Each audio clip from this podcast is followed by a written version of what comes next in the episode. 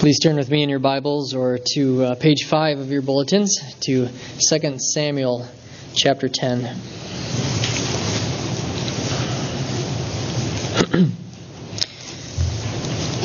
Second Samuel chapter 10. After this, the king of the Ammonites died, and Hanun, his son, reigned in his place. And David said, I will deal loyally with Hanun the son of Nahash, as his father dealt loyally with me. So David sent by his servants to console him concerning his father. And David's servants came into the land of the Ammonites. But the princes of the Ammonites said to Hanun their lord, Do you think because David has sent comforters to you that he is honoring your father? Has not David sent his servants to you to search the city and to spy it out and to overthrow it? So Hanun took David's servants and shaved off half the beard of each and cut off their garments in the middle at their hips and sent them away. When it was told David, he sent to meet them, for the men were greatly ashamed. And the king said, Remain at Jericho until your beards have grown, and then return. When the Ammonites saw that they had become a stench to David, the Ammonites sent and hired the Syrians of Beth Rehob and the Syrians of Zobah, 20,000 foot soldiers, and the king of Maacah with 1,000 men, and the men of Tob, 12,000 men. And when David heard of it, he sent Joab and all the host of the mighty men. And the Ammonites came out and drew up in battle array at the entrance of the gate. And the Syrians of Zobah and of Rehob and the men of Tob and Maacah were by themselves in the open country. When Joab saw that the battle was set against him, both in front and in the rear, he chose some of the best men of Israel and arrayed them against the Syrians. The rest of his men he put in the charge of Abishai his brother, and he arrayed them against the Ammonites. And he said, If the Syrians are too strong for me, then you shall help me. But if the Ammonites are too strong for you, then I will come and help you.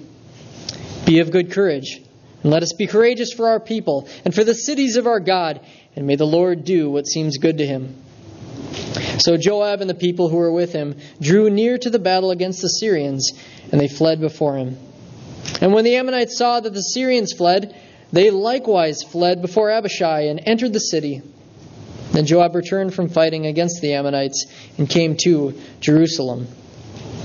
But when the Syrians saw that they had been defeated by Israel, they gathered themselves together, and Hadadezer sent and brought out the Syrians who were beyond the Euphrates.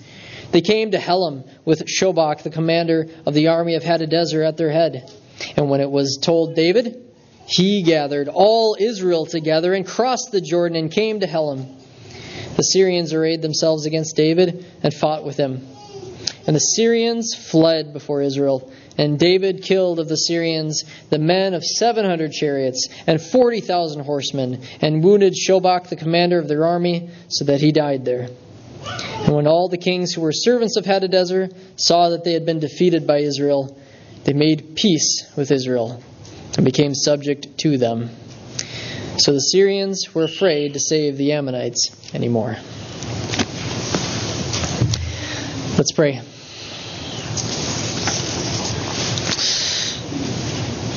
Heavenly Father, we come to you to receive your word today. And we thank you for this passage of Scripture, a passage that may seem uh, a little obscure, but uh, we thank you that it is still the word of the Lord for us today. We ask, Lord, that as we reflect on this passage, that we would think on uh, how you have initiated steadfast love uh, to us, and you offer that love to all. And so we ask, Lord, that today we would receive your love. So we pray this in Jesus' name. Amen. Have you ever been suspicious of someone's kindness to you? Have you ever, uh, has anyone ever been so friendly or generous uh, to you that you begin to wonder if they have a hidden agenda? Now, now you know, perhaps uh, they're actually going to be trying to take advantage of you. Well, I've experienced that, and I'm sure you have at some point in your life as well. Well, in 1956, Natives from the Huaorani tribe of Ecuador experienced that as well. The Huaorani people, also called the Aucas, had rarely, if ever, been contacted by white people. One day, uh, an airplane flew over them, and and uh, and those in the plane spoke some words in their own language to them, to their surprise. For several months, the airplane would return and, and drop off gifts uh, to them in a bucket. Eventually, the Huaorani people uh, sent up to the airplane gifts of their own through that same bucket. Then one day, the airplane landed on their beach. One of their men and two of their women went out to uh, meet the, the, the men who had landed there. Uh, the Huaorani man uh, got to ride in the airplane. He got a got, got his uh, own tour. The white man, uh, the white man there, told him to come back uh, and bring some of the the, the some of the others from their tribe. The kindness showed to the Huaorani people, however, made the tribe suspicious of these strangers. A few days later, the tribe sent a few of their warriors to the beach, and there they killed with their spears the five white men who had come in the plane. These five white men, as I'm sure many of you have heard this story before, they, they were missionaries. The missionaries were uh, Ed McCully, Roger Youderian, Nate Saint, Pete Fleming, and Jim Elliot. They came with love and kindness, but it was met with suspicion, and their love was rejected. Three weeks ago, when we were in 2 Samuel chapter 9, David showed Hesed. Uh, and Hesed, that's the Hebrew word for steadfast love or, or kindness, as it's translated there in chapter 9. And he showed that kindness to Saul's family, uh, specifically to Saul's grandson, Mephibosheth. Now, this week in chapter 10, we see David showing Hesed again, this time to the family of a deceased Ammonite king. So the exact same phrase occurs in both the beginnings of both chapters, but it's translated differently. So it's, it's saying that David is literally, he's doing Hesed. And. Uh, uh, and, and, and it's translated that he's showing kindness to Mephibosheth, and, and here in chapter 10, it's, it's that uh, it's translated that he's dealing loyally with uh, the family of Nahash. In chapter 9, David's kindness was well received by Mephibosheth. It was just life changing for him. And this week, David's kindness is actually going to be rejected with suspicion. Sometimes kindness is met with suspicion, and that suspicion is wrong. It's deadly wrong. This is tremendously important for us today. Just as King David extended his Hesed love to his enemies to make peace, so also the Lord Jesus extends his free offer of love and peace and everlasting life to all. To some, this just may sound too good to be true. Just as David's offer of Hesed was rejected, so also Christ's offer is rejected by many of his enemies. But in the end, Christ will have the final victory over all of his enemies. This chapter today may seem uh, just yeah, a little obscure to some of you. Perhaps some of you have never even seen this chapter before, and, and perhaps it's it's due to the fact that this chapter is just overshadowed by the infamy of, of the next chapter, of chapter 11, which is David's adultery with Bathsheba. David's adultery is, is it's during the, the battles with the Ammonites. So chapter 10 here, it provides this backdrop for chapter 11. But this chapter isn't here just for a historical uh, context for David's adultery. This chapter stands on its own. It's God's word for us today. Because there are a handful of people and places in this chapter that many of, our, many of us are unfamiliar with, um, I, I, think it will be best for us to first set the stage about uh, and, talk about who, who are these people? What are these places that are mentioned in this chapter? The first people we hear about are the Ammonites. The Ammonites. So, who, who are the Ammonites? The Ammonites, they, they lived in Ammon, which uh, was just 40 miles east of Jerusalem across the Jordan. So Ammon, it was not, not a part of Israel. The distance between Jerusalem and Ammon is uh, like the distance between Rochester and Winona. So they're very close neighbors. The Ammonites, they were the descendants of Lot. And Lot was the nephew of Abraham. From Lot came, uh, came, came two large people groups the, the, the Moabites, so think of Ruth, Ruth the Moabite, and then the Ammonites. So this conflict in 2 Samuel, it's a conflict between distant relatives, the descendants of Abraham against the descendants of Lot. Chapter 10 here refers to an Ammonite city a few times. It doesn't specifically name what that city is, but most likely it's, it's, it's, it's the city of Rabbah. And uh, today, Rabbah is, is called the city of Amman, which is the capital city of the country of Jordan. Up to this point, the Israelites have historically had many issues with the Ammonites. Uh, but these, these two battles that we're going to see here are going to mark this significant power shift in the favor of the Israelites.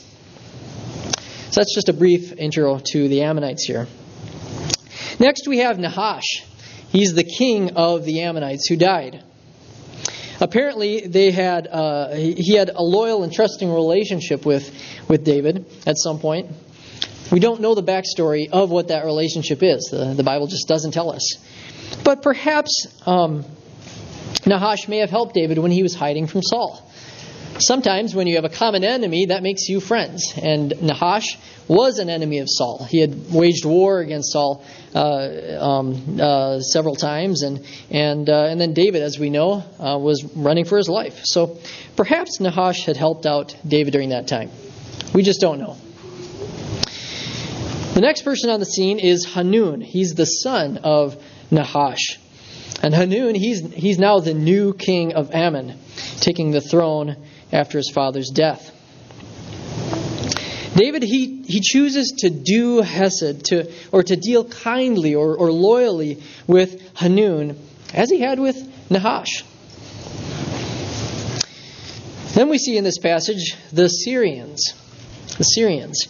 They were hired as mercenaries by the Ammonites to fight against Israel. Now, Syria, Syria was a, a, a northern neighbor to Israel. The Syrians' military commander is uh, mentioned in chapter 10 as well, and that's, that's Hadadezer. And now, Hadadezer, he's, he's got a very bad record against the Israelites. Uh, we saw in chapter 8 that he lost uh, a battle against David. Uh, and now we're going to see again in chapter 10 that he's going to lose against the Israelites once again. The last two people to mention here in this text are the, the brothers Joab and Abishai. Joab was the commander of, of David's army, and Abishai was his brother. Now, Abishai, he's mentioned again in, uh, in chapter 23, and he's mentioned as the chief of the 30 of David's mighty men, the group of some of the greatest warriors in Israel's history. So, aside from uh, David, these are the main characters and, and places mentioned here. So now let's walk through the passage starting in verses 1 and 2. And, and here, right away, we will see the uh, initiating love of the king. Verse 1 After this, the king of the Ammonites died, and Hanun, his son, reigned in his place. And David said, I will deal loyally with Hanun, the son of Nahash, as his father dealt loyally with me. So David sent by his servants to console him concerning his father. And David's servants came into the land of the Ammonites. In chapter 8, we saw King David initiating doing Hesed, or showing kindness to Saul's family for the sake of his beloved friend Jonathan. We now see David once again initiating Hesed, but this time to those even outside of Israel who had been enemies with Israel at, at many times. This speaks greatly to the character of King David, that he would initiate showing love and kindness and loyalty to those who couldn't repay him, like Mephibosheth, and uh, or or those who would be considered to be his enemies, like the Ammonites. But it doesn't just speak only of David's character. Ultimately also speaks to the character of God himself. David initiated Hesed love and kindness because the Holy Spirit was upon him. He was a man after God's own heart because the Spirit of God's heart reigned in his heart. So David desired to initiate love to the lame man of Mephibosheth and to Hanun the Ammonite, a possible enemy, because God initiates love like that to the weak and to his enemy. Jesus Christ, the King of Kings, the better and true David, exemplifies this same kind of initiating love. He initiated kindness to us. 1 John 4:19 says, "We love because he first loved us." We didn't ask Jesus to come and save us. He chose to come to love his enemies and to comfort the weak.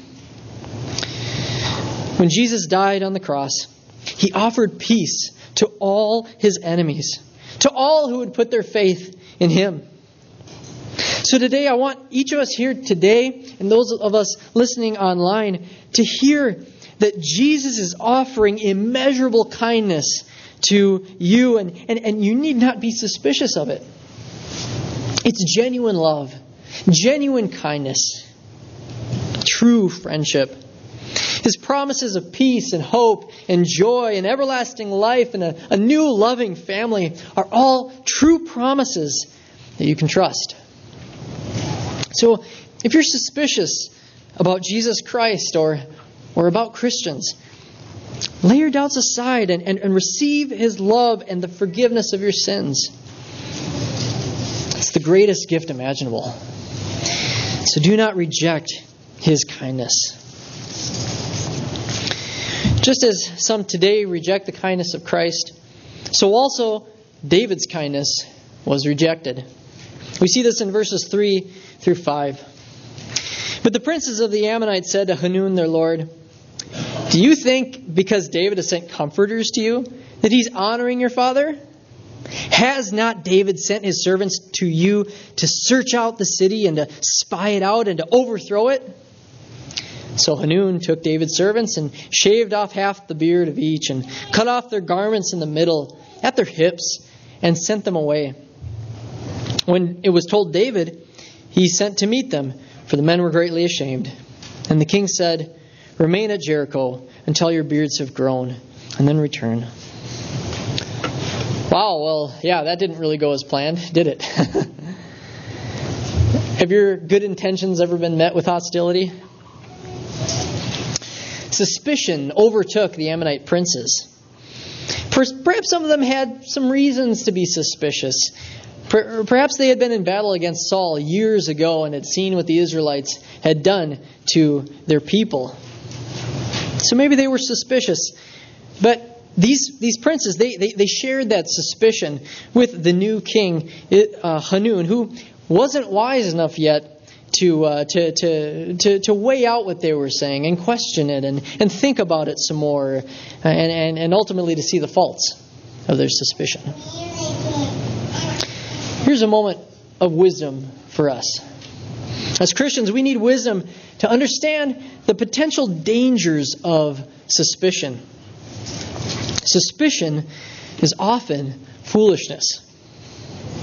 Sometimes suspicion turns out to be good instincts. And I, have met some people with crazy good instincts who can read people accurately very quickly, but, but it is often foolishness. Suspicion is the declaration of guilty on the basis of little or no evidence. Suspicion is too hasty to be open to reason, to, to all the possibilities of, of, of a person's motives. Like a newspaper that prints a story too soon without all the facts, suspicion hastily writes up a damning narrative of the other person. Suspicion is fueled by, by a lot of things. It, it can be fueled by fear. or insecurities, or, or, or, or fascination and drama and uh, the entices of gossip. As Christians, let's only judge others with the measure with which we desire to be judged. Let's be slow to anger, open to reason, forgiving, quick to forgive, quick to overlook an offense, and careful to avoid gossip. So Hanun, he uh, he foolishly bought into the suspicion uh, of, of the princes, and, and then he hastily chose to humiliate David's servants. He shaved their beards in half, probably shaving uh, one side altogether to make them look as ridiculous as possible. All Israelite men had beards, so this was uh, this was very humiliating to them.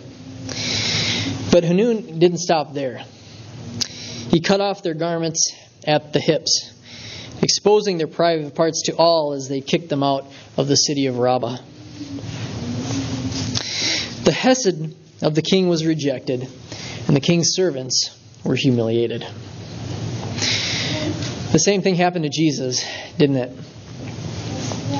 John 1:11 says, "He came to his own, but his own did not receive him." His kindness, his love, his comfort that he initiated was rejected. And he was humiliated. His beard was plucked.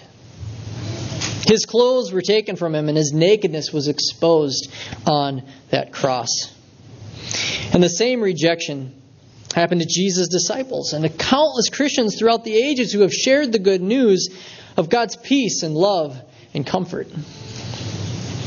It happened to the Ecuadorian missionaries. At least it did with the first five. As many of you know, that story doesn't end. You see, sometimes the Hesed of the king is rejected by his enemies, and sometimes those who have once rejected his love at one time end up having a change of heart and lay their suspicions aside. Sometimes the glory of the gospel exposes the foolishness of suspicion in people's hearts. They come to realize that and have a change of heart. And then enemies become friends. That's what happened with the Huaorani people. Two years after the death of the five missionaries, the unthinkable happened. Elisabeth Elliot, Jim Elliot's widow, along with her daughter and uh, Rachel Saint, Nate, Nate Saint's sister, they went back to the Huaorani people to live among them and to share the gospel of peace. The Huaorani set suspicion aside and received them. The very men who killed the five missionaries became Christians and even lifelong friends with the widows and children of the men they had killed. The Hesed of the king brings peace. Do not reject the love of the king. If you accept his love, you will be his friend. But if you reject it, you will continue to be his enemy. Rejecting this love is refusing the greatest gift imaginable. So if you have any suspicions about Jesus, turn your suspicion to, to curiosity and learn more about who Jesus is and, and, and the love he offers you. It's the greatest gift, and it's free. So Hanun chose to reject David's comfort and to hastily humiliate his servants. In so doing, he was communicating an act of war. We see in the rest of chapter 10 two large battles. Uh, one that was a fairly large battle, followed then by a massive battle, perhaps one of the largest ones that David had had uh, had ever uh, ever taken part in. Let's look at verse six. When the Ammonites saw that they had become a stench to David, the Ammonites sent and hired the Syrians of Beth Rehob and the Syrians of Zobah, twenty thousand foot soldiers, and and the king of Maacah with one thousand men, and the men of Tob twelve thousand men. The Ammonites, they weren't as strong as, as Israel, so they hired the Syrians as mercenaries to fight with them against Israel. Verse 7. And when David heard of it, he sent Joab and all the host of the mighty men. Now, as we've mentioned before, uh, there's, there's, there's such a thing as uh, David's mighty men. Uh, it's a group of men, a group of 30 men in chapter 23 of 2 Samuel, uh, of, of just the, the, the best of the best warriors. Uh, chapter 3 about the David's mighty men, that was uh, back in the day when I worked at, up at Camp Shamineau up in northern Minnesota. That was a, that was a favorite chapter among the campers. They would just love to hear all the, the stories of, uh, of those mighty men. And so here, um, though, when it's speaking of David's whole, whole host of mighty men, it's, it's, uh, it's speaking more than just the, the 30. It's uh, speaking of, of all of David's uh, army. Verse 8 and the Ammonites came out and drew up in battle array at the entrance of the gate. And the Syrians of Zobah and of Rehob and the men of Tob and Maacah were there, uh, were by themselves in the open country. All right, so let's set the stage for this battle. This all takes place at the Ammonite city of Rabbah. The Ammonites, they've, they've come out of their city and they're, they're, they've arrayed their army in front of the city gate. So they're facing the Israelites. The Syrian mercenaries, they're in the open country, and, and they've closed in behind the Israelite army. So the Israelites are now sandwiched between the Ammonites at the city gate and the Syrians behind them. So, what will Joab, the commander, do? Verse 9. When Joab saw that the battle was set against him, both in front and in the rear, he chose some of the best men of Israel and arrayed them against the Syrians. The rest of his men he put in the charge of Abishai his brother, and he arranged, arrayed them against the Ammonites. And he said, If the Syrians are too strong for me, then you shall help me. But, but if the Ammonites are too strong for you, then I will come and help you. Now, at first glance, this, it may seem that Joab is selfishly taking all the best warriors and leaving the, leftovers to his brother Abishai. But actually, I believe that uh, Joab is, is actually being very strategic here and not, not selfish. He may have thought that because the Ammonites hired the Syrians as, as mercenaries, they must have been afraid of Israel. And if he could strike first and hardest against the Syrians, then, well, if the Syrians retreat, then the Ammonites would most assuredly retreat as well out of fear. You may have also, uh, I was talking with some brothers after the service in the uh, after the first service, and they, they talked about how mercenaries historically are, not uh, the most devoted uh, warriors uh, anyway. So if things start to turn away in their direction, they're more apt to uh, to, to stop fighting. Um, in contrast to those who are defending their own land. So Joab may have kind of wagered that in his mind as well. So Joab, he's strategically putting his best army against the Syrians. Now, in verse 12, Joab surprisingly gives us some good theology. Verse 12 Be of good courage, and let us be courageous for our people and for the cities of our God, and may the Lord do what seems good to him. Joab was not a good man. But as we see throughout the Bible, sometimes good theology comes from unlikely people. Joab is calling Israel to be courageous as they fight, to think of the people of Israel that they are fighting to protect, to think of protecting the cities of Israel that are God's chosen possession. He calls for courage, and at the same time, he leaves the outcome of the battle to God's sovereignty. Joab speaks here of a, of a healthy tension that we experience in our own Christian lives. That, that though God does what seems good to him, you know, God's sovereignty, we can still have courage and not fear because God is good to his people. And he's not fickle or, or capricious or, or just random in what outcomes he sovereignly chooses. Verse 13. So Joab and the people who were with him drew near to the battle against the Syrians, and they fled before him. And when the Ammonites saw that the Syrians fled, They likewise fled before Abishai and entered the city. Then Joab returned from fighting against the Ammonites and came to Jerusalem. Joab's strategy worked. He beat the Syrians, and when they fled, the Ammonites saw it and retreated back into their city. Joab chooses not to take the city of Rabbah at this time, but rather to return to Jerusalem. In the next chapter, Joab will uh, return and besiege Rabbah and eventually take it. But David is going to actually stay back from that battle and stay back at Jerusalem. And then he commits adultery. We then see in verses 15 through 17 that another battle, an even greater battle, follows the first one. And this time, David himself leads his army, the army of all Israel. The Syrians, led by Hadadezer, were sore about their loss at Rabbah and responded with an even larger army against Israel at Helam. Now, Helam uh, was about 50 miles or so north of Rabbah. In this current sermon series, Pastor Chris has done a, an excellent job of, of connecting these wars against David and Israel to Psalm 2 which speaks of the nations waging war against the Lord and against his anointed one. Chapter 10 here is another instance of that.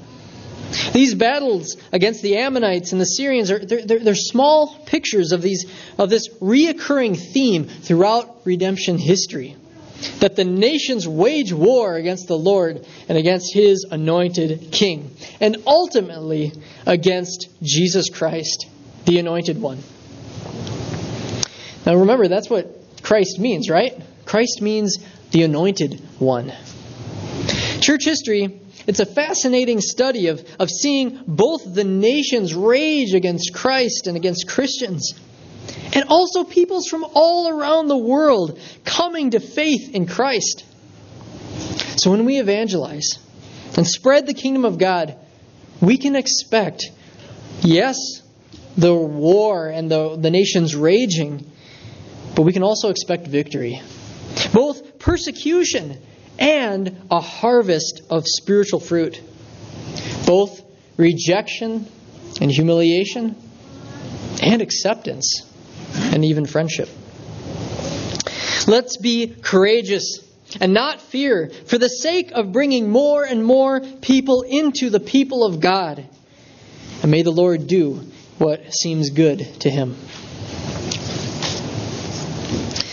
At the end of chapter 10, we see David's victory over the Syrians. Verse 19 says, And when all the kings who were servants of Hadadezer saw that they had been defeated by Israel, they made peace with Israel and became subject to him.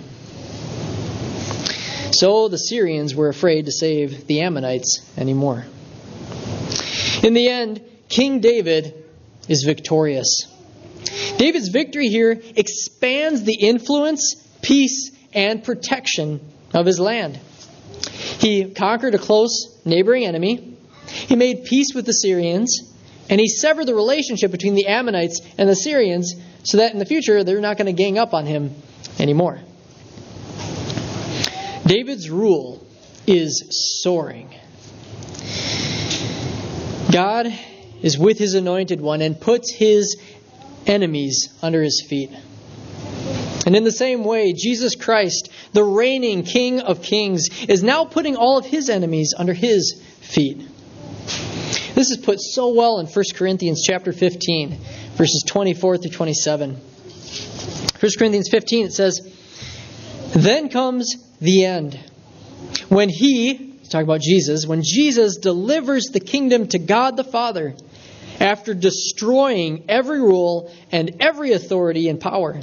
For he must reign until he has put all his enemies under his feet. The last enemy to be destroyed is death. For God has put all things in subjection under his feet. Jesus is reigning. He is putting his enemies underneath him. And one day he will conquer, conquer the enemy with no face at all the enemy of death. Death will be put to death. All of his enemies will be put under him. This is what the end of the age will look like. So, for those of you today who are here and, and, and you have not bowed your knee to Christ, turn your, knee, turn, turn your life to Him. Turn away from your sin. Nail your sin to the cross of Christ and receive His love and His forgiveness. It is far, far, infinitely far better for you to bow your knee now than to remain an enemy and to be crushed under His feet as His enemy at the last judgment. And for those of you who have accepted the Hesed of Jesus and live in His kindness every day, remember that your victory is found in Jesus' victory. 1 John 5, 4 through 5 says, For everyone who has been born of God overcomes the world. And this is the victory that has overcome the world our faith. Who is it that overcomes the world except the one who believes that Jesus is the Son of God? No matter how much we may be persecuted or humiliated in this life, we will overcome. Our victory is sure because Christ's victory is sure. He will conquer our enemies. Brothers and sisters, our Christian faith overcomes the world. We can rest in that. We can rest in our conquering King. We can rest in the Hesed of the King. Our last song that we'll sing after we receive the Lord's Supper is We Rest on Thee. And it's a song of going forth, a song, uh, uh, almost a, missionary song in a sense. And it was, it was the song, it was the hymn that, that, the, that the five missionaries of Ecuador sang uh, several days before they left for Ecuador. And so, as we sing that, um, be uh, receive that song as your, as your charge, that as that we rest on Thee and in Thy name we we go. It's a wonderful song. Let's now pray. Heavenly Father, we come to you and we thank you for our King, our King of Kings. We thank you, Heavenly Father that in love you predestine us to be adopted as your sons and daughters in Christ. We praise you that you initiated that steadfast love. That love for us has been steadfast from before the foundations of the world. What wondrous love is this? We ask, Lord, that, uh, that those of us here, each one of us here, would receive the love and comfort and kindness of Jesus Christ, the King of Kings. We ask, Lord, that any suspicions would be laid aside and that people would fully trust in you. Help us, Lord, to go forth in boldness and in courage, knowing that you will do what seems good to you. So we pray this now all in the name of Jesus Christ, our King of Kings. Amen.